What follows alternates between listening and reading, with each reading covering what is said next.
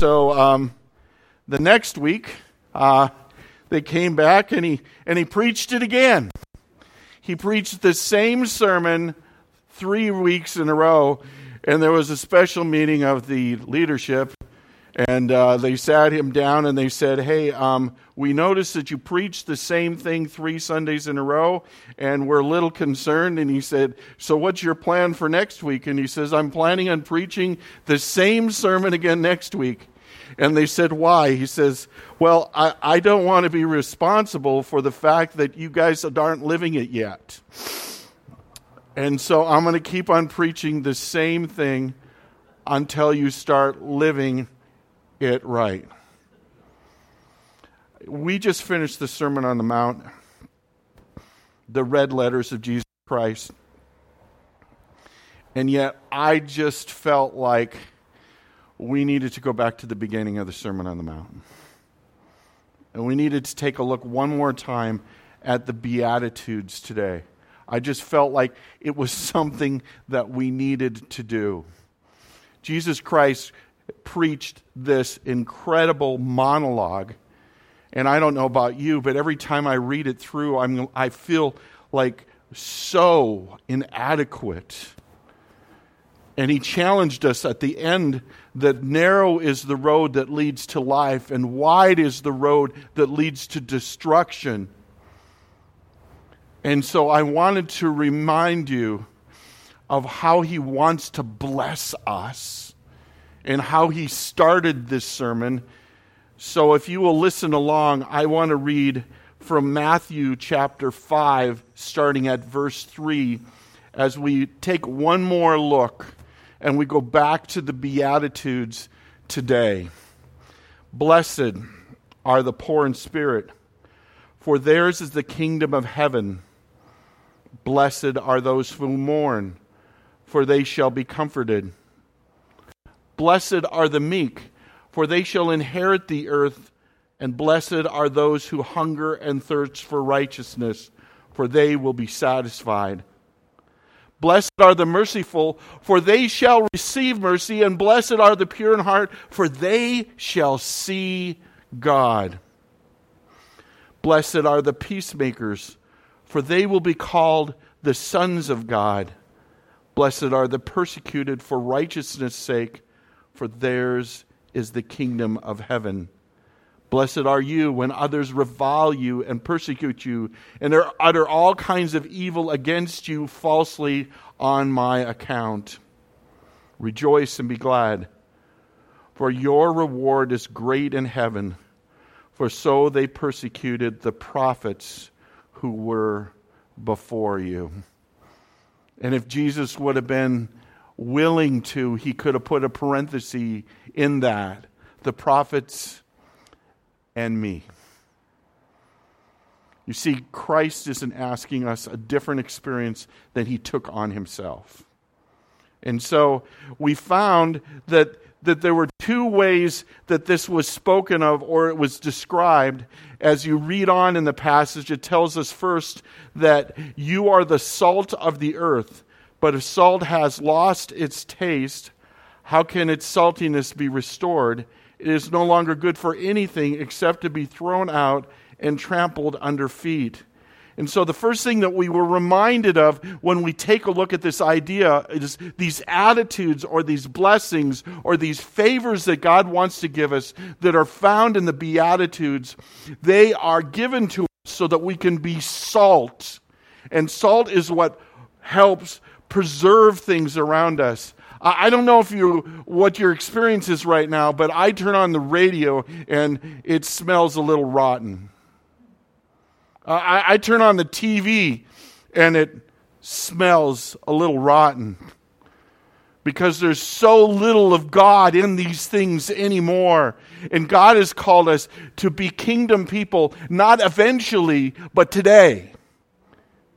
And that's the part that I think that we get wrong sometimes is we get so caught up in the fact that someday we get to be in heaven with God that we forget that he's building the kingdom now. That's what Jesus Christ said over and over again. If you read through the big book of Matthew and other places, he says this The kingdom of God is here.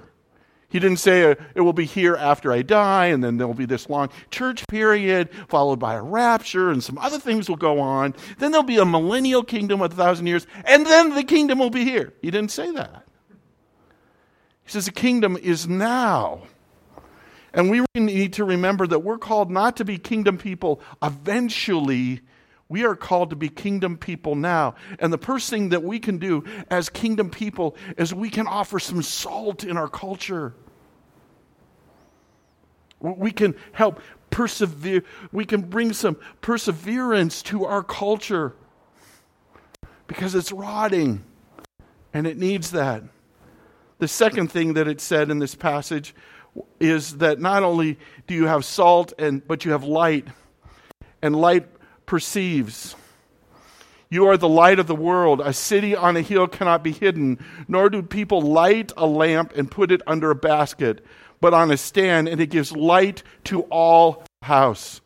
I don't know if you've heard about this, but in all of the different things they're thinking about doing in Lake Placid, there is this initiative to help our community have less light at night so we can see the stars better.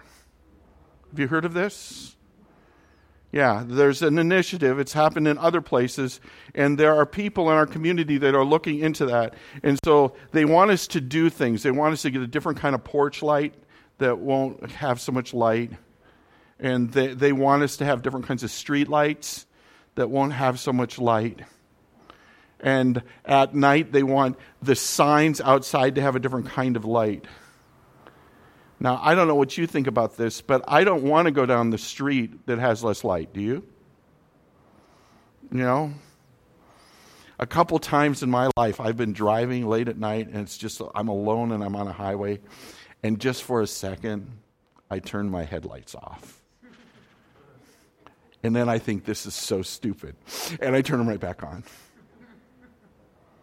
God's called us to be light in this world because there's darkness in this world, and darkness never wins over light. And God is calling us to light the world. You know, every couple years, Nancy decides that it's time to take the stove and pull it out and clean behind there. It's amazing what ends up behind the stove, isn't it? But what's scarier isn't when you pull it out and it's your dirt. What's scarier is when you pull it out and it was somebody else's dirt. God is calling us once in a while, not meaning to, but just in being the light of the world, we kind of uncover the dirt of the world. We, we show the reality of what the world is like. That's this thing that God wants us to do. God wants us to be salt and God wants us to be light. But there are times that if we're really honest, our salt is staying in the shaker and it looks like salt, but it isn't. Have you ever gone to a restaurant where there's been a kid there before you and they've switched the salt and the sugar? Sugar just doesn't taste the same on a french fry.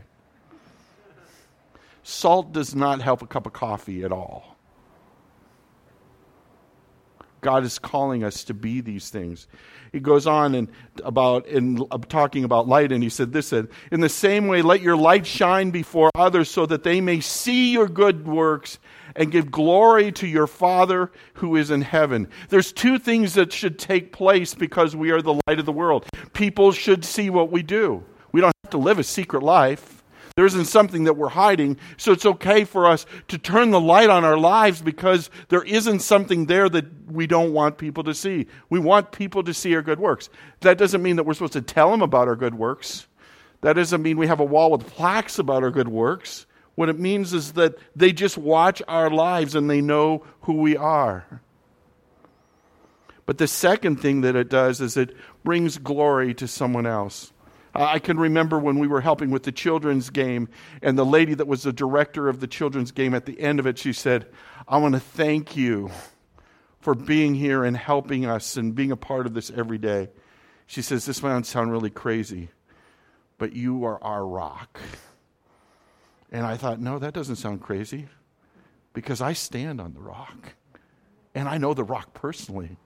And his name is Jesus Christ. And somehow, us being here, not humming hymns while we're here, but just simply being helpful, allowed you to bring glory to something greater than you even realized.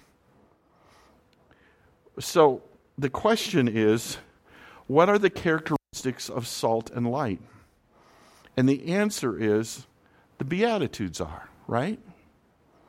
The Beatitudes give us four vertical qualities or attitudes that are true of a relationship with God, and they also give us four horizontal ones that talk about how we treat each other.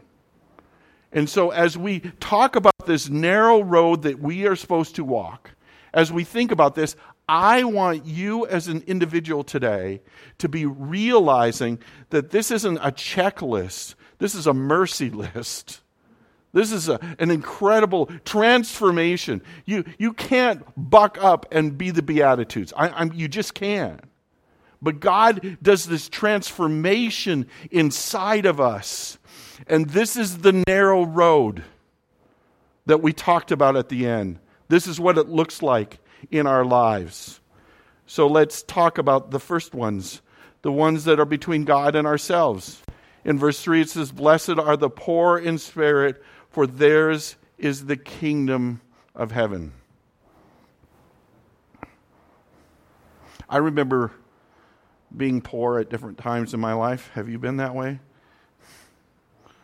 I remember pulling nickels out of my pocket and they kind of blink because they haven't seen the sun for a while. I remember saving up for silly things. But that's not the kind of poor that we're talking about here. We're talking about being poor of spirit, of realizing our inadequacies. Probably the best example of that was Peter, who, after he caught more fish than he'd ever caught before, he, he knelt down in the bo- boat and he, he looked up at God and what did he say? Get away from me, Lord, for I'm, a ma- I'm an unclean man. Isaiah, in chapter 6, he saw the Lord and he realized that he was undone, that he was aware of his sinfulness. The thing that's the scariest in society today is people are no longer aware of their sinfulness. And yet, there is something that happens inside of each one of us where we realize that we're poor, that we're inadequate before God. And that's hard. You know, it's hard to be needy, isn't it? Well, we, we, we live in a society that's, that's drawn to these phrases like fake it till you make it, right? Even if you really don't know what you're doing, you got to pretend like you know what you're doing. I can remember starting up small groups in our church in Florida, and we thought maybe 150 people would get involved, and we ended up with 650 people wanting to be in small groups. And after we'd been meeting for a while, I wanted to have a meeting of all the leaders. And uh, I met with my leaders and I said that, that were helping me lead it. And I said, I think we need to be honest and tell them that we don't completely know what we're doing. And they're like, oh, no, we can't tell them that. We got to fake it till we make it. I didn't listen to them. I got up and I said, hey, we're on a journey we've never been on before. We're going to make some mistakes. We probably already have made some. We're just figuring this out. None of us have ever done this before. Will you stumble and fall with me? And do you know what the people said? Of course we will, Pastor. We sensed some things weren't right, but we didn't know what to say. You know, it isn't about faking it till you're making. It's about being needy instead of being independent. You know, we learn independence from the the youngest of age, don't we? Some of you have grandchildren, and they've entered into the "I'll do it myself" era, right? That ends when they die, right? But the first thing that's true of people on the narrow road is they realize that they are needy. They're poor in spirit. You know why that's so important? It's because of that cross over there. See, you don't need the cross if you're not needy. But God gives favor to those of us who realize that we needed a Savior and asked Him to be a Savior instead of those, oh, I'll figure it out on my own. It's between God and ourselves. We see that in verse 4 too. It said, Blessed are those who mourn, for they will be comforted. And we, we take this verse and we, we usually just quote it at, at funerals, and I think it's appropriate there. But the word mourn actually means troubled, bothered. Blessed are those who are troubled and bothered, who, who have this thing inside their soul that kind of shakes them, that, that watch certain things, that see certain things, and they trouble them. Jesus Christ modeled this. Remember when he was coming into Jerusalem just before they were going to crucify him? And he said, Oh, Jerusalem, oh, that I could put you in my hands like a mother. Remember that? But you wouldn't have it. I think that if you are a believer in Jesus Christ, there are a lot of things that are going around us that should trouble us a lot more, not because of what politically we believe, but just because we're God's. It should trouble us. It should trouble us that for, for almost 50 years we've killed millions of millions and millions of babies. That should trouble us. It, should trouble us that there are so many ways that we manipulate people and we try to do things instead of just helping them do what is best and right for them. There are many things that should trouble us. And the thing that's true is if you truly take these things back to God and you say, God, you've opened my eyes and I can now see what you see and I can feel what you feel and and will you comfort me? Because how do you do this, God?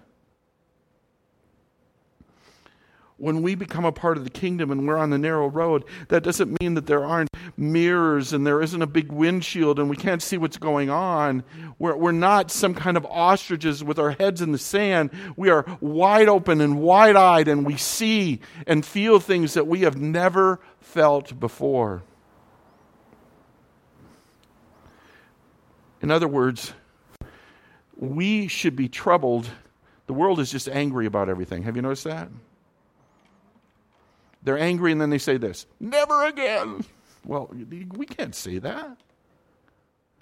The sinfulness of God means it's going to happen again. We don't want any capitalism at all because they're greedy people. Well, you know, I don't want socialism because there's lazy people. You know, it's it. There's one or the other. You know, there's there's there's this balance to these things. And we live in an angry world, and they're really angry right now. You want to listen to angry? Turn on public radio for a while. Oh, they're just freaking out. They are so angry. But so is Fox and CNN and NSB, you know, and Wall Street Journal and USA Today. They're all angry. But God hasn't called us to be angry, He's called us to be troubled so that He can comfort us in the midst of this. Blessed are the meek, for they shall inherit the earth.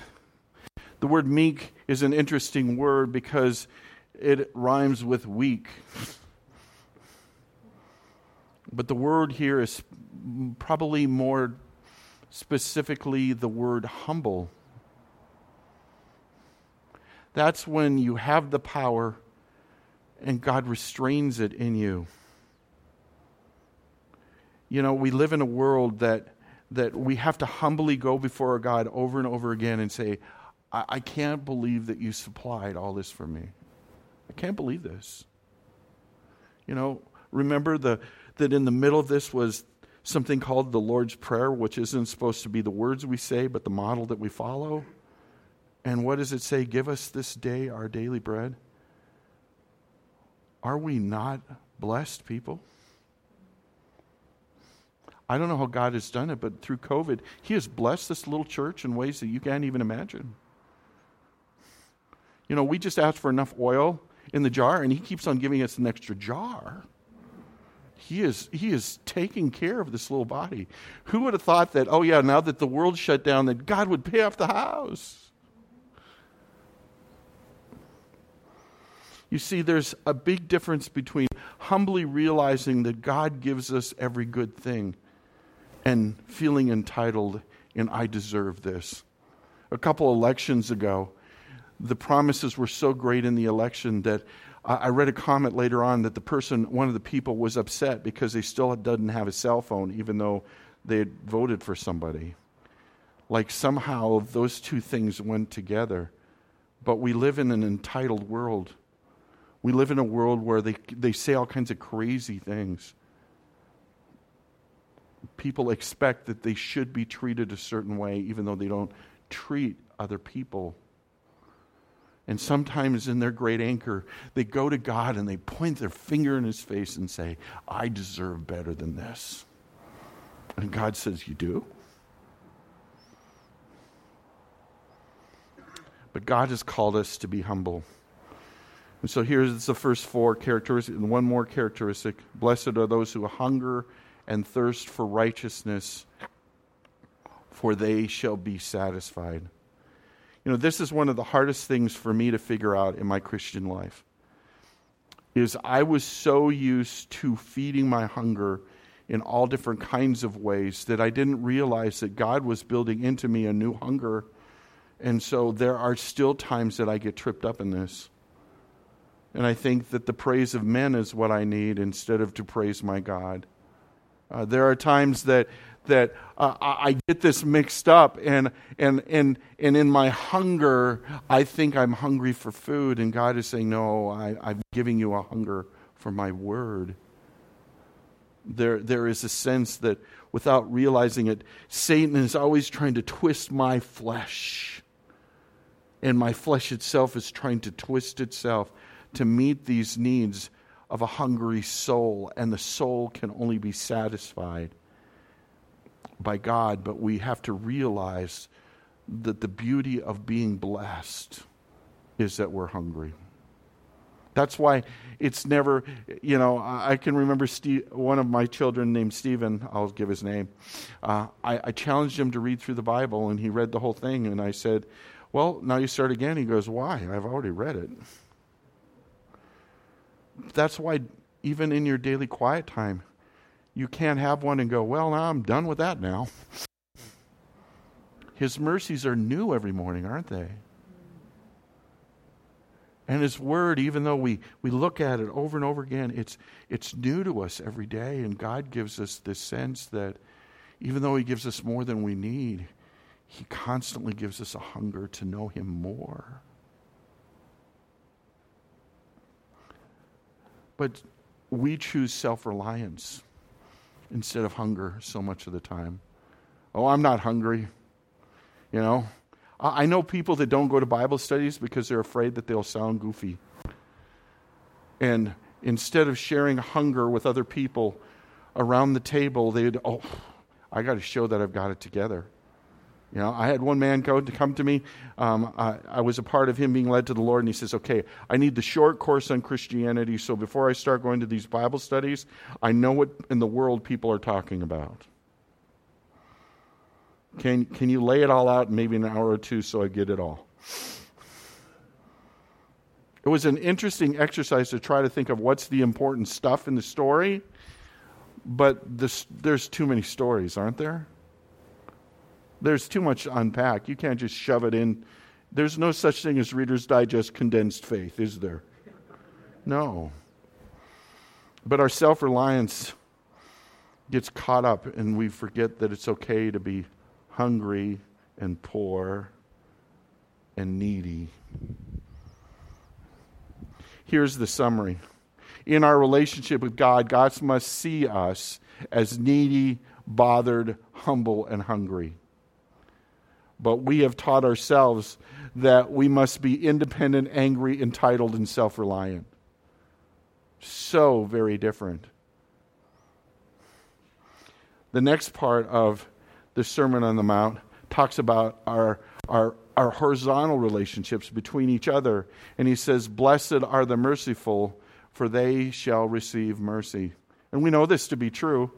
Um, you know, this is sowing and reaping the, the modern word for this is this is karma. but it was sowing and reaping before it was karma. Billy Graham used to say that he's prayed for young people who decided to sow wild oats in their youth and then began quickly praying for crop failure.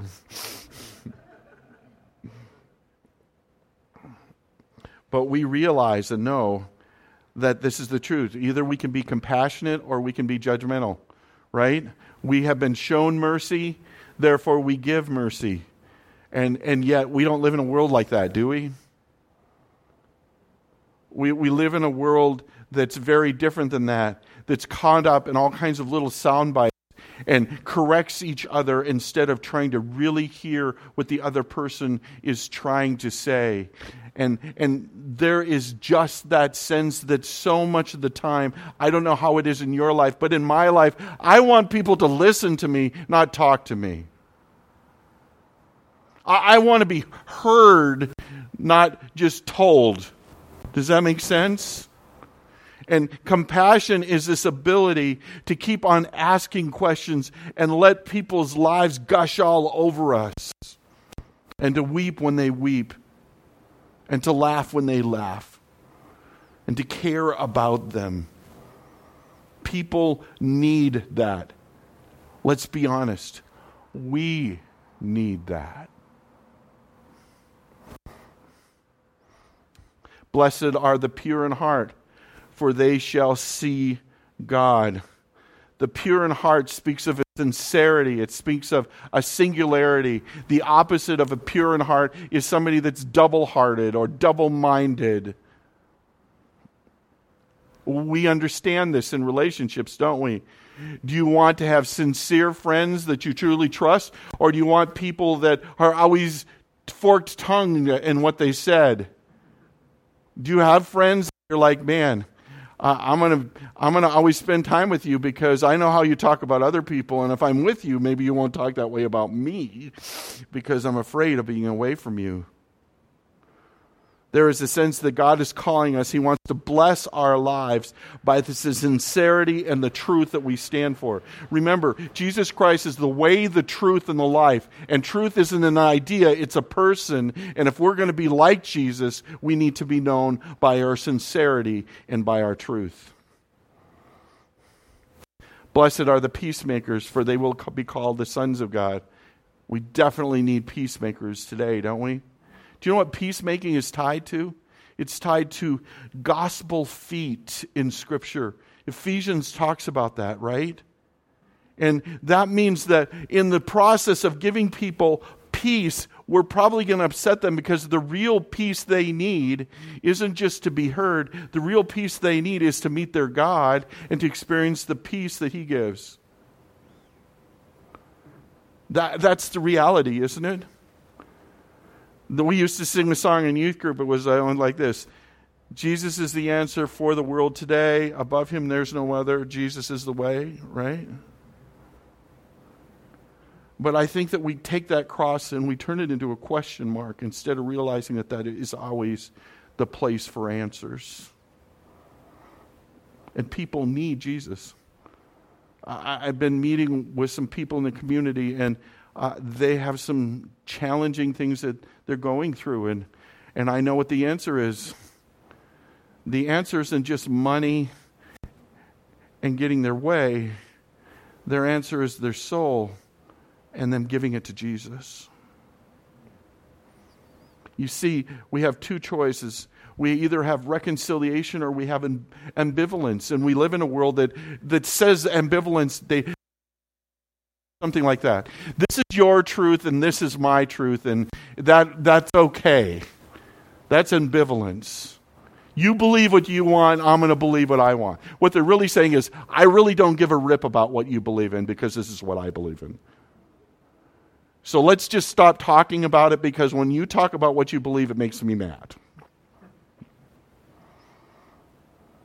You see, we want reconciliation for people with their God because we know the joy of that. How many of you feel like I, wrote it in, in our little latest little update, but how many of you find that even though COVID's a crazy thing, you live in peace today?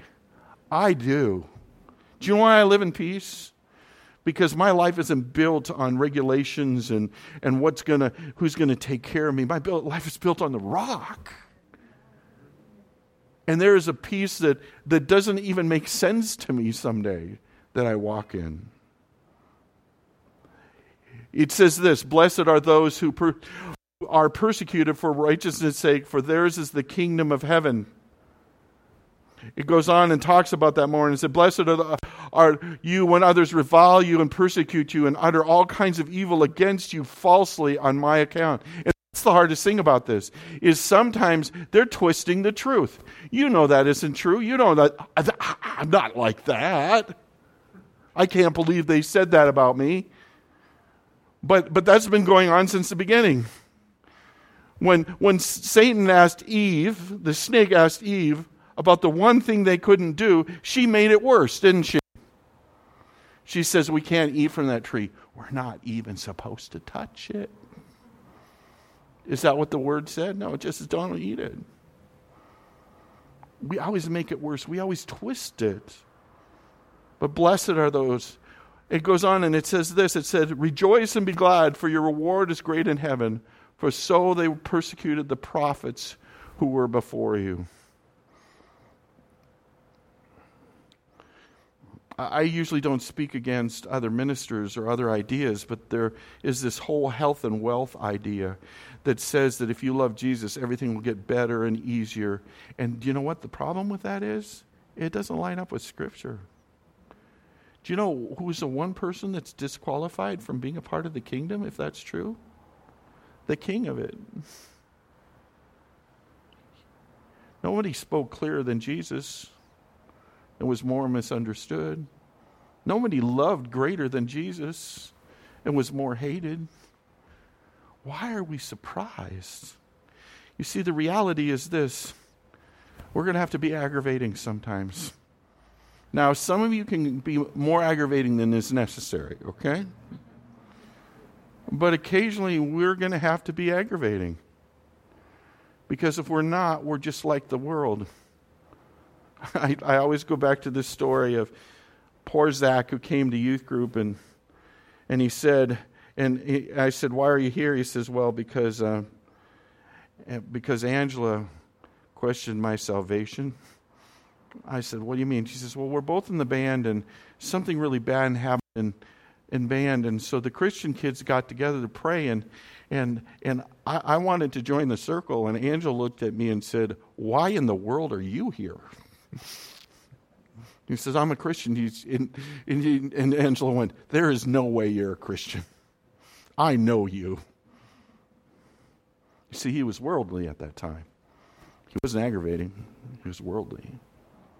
He got called out by a 15 year old and showed up in church and rekindled his relationship with the Lord. In our relationship with others, we must be seen as compassionate, sincere, reconciling, and aggravating. Do you know what that sounds like to me? Parenting. Doesn't it? Because we really want what's best for the, this other person, and sometimes they just won't have it. But the world does it this way it's judgmental, double minded, ambivalent, and it's worldly. You see, God's called us to be different. And that's the challenge this morning. This is the narrow road, people. This is what God has called us to. He's called us these things. And here's the reality about it blessings are all in, on two time frames. If you take a look at it, there's some verses that say is and some verses that say shall. So some of them are now, and some of them don't come right away. And I think that I, I think that if you're like me, I like an immediate payoff, don't you? The thing that I'm finding a little frustrating with my love of woodworking is it's fun to cut the pieces, but then you have to sand them. And then you sand them some more. And then you have this beautiful piece of wood that you're all excited about, and you put stain on it, and it blotches. And it's and and you know, and then so you have to sand it all off so you can restain you know, it's it's a lot there isn't an immediate payoff. Life is like that too. You see, the now says this Blessed are the poor in spirit, for yours is the kingdom of heaven. Okay? That's a now.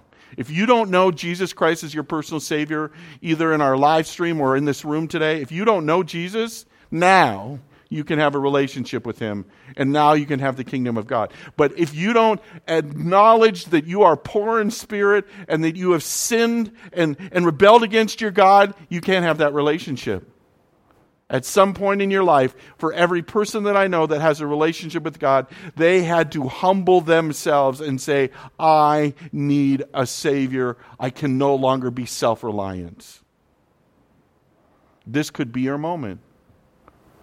You could ask the God of heaven right now to be your personal Savior, and the now of the kingdom would happen right now.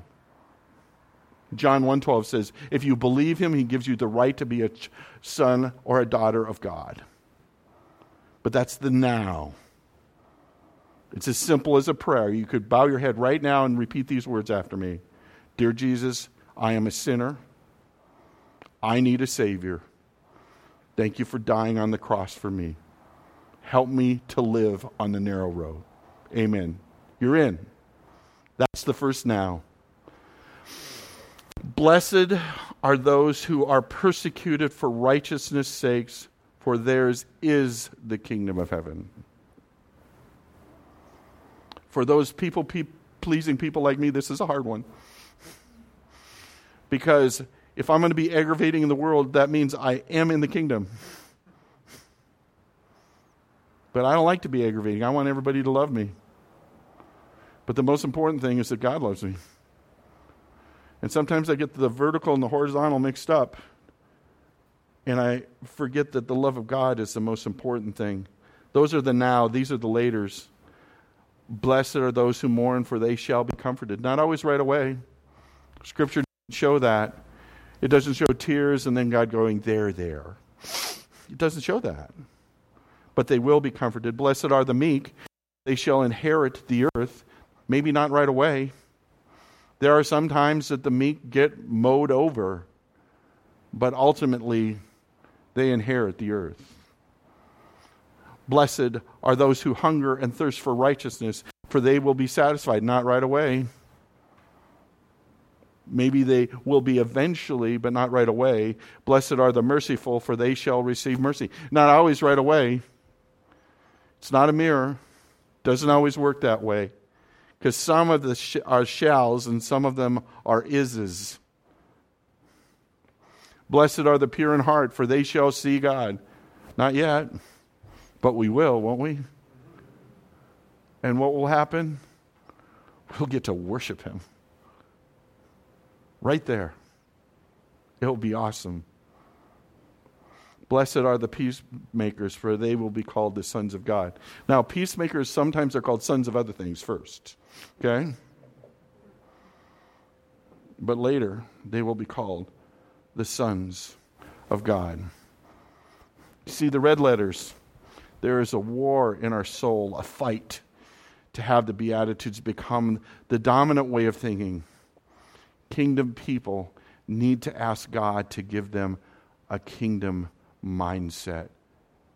They need to ask for the miracle of transformation spoken of in Romans chapter 1 and 2. And they need to stop complaining about the narrow road and just walk it. After I talked about the narrow road, I got two, two te- te- uh, text messages and an email, and they were from individuals in the church, and they said, I hope we get to walk on the narrow road together. I do too. I do too. Let's pray.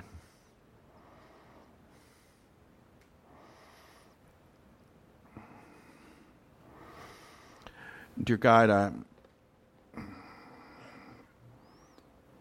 the word blessed means to be favored by God. We would love to seek your favor, and we thank you for your Son who died to make it possible. God, there's a war going on inside of our soul every day. Our flesh wants us to choose the world's options. And yet your spirit whispers better options every day. And so, God, help us. Help us to listen to your Spirit. Help us to do what He says. God, I don't know what that one or two things is that you're calling your people to do today. I don't know where you need to narrow the road because they've let it be too wide. I don't know what, which, which reminder they need today of your favor. But God, we pray for courage, a listening ear, and the ability to do exactly what you called us to. We pray this in your name. Amen.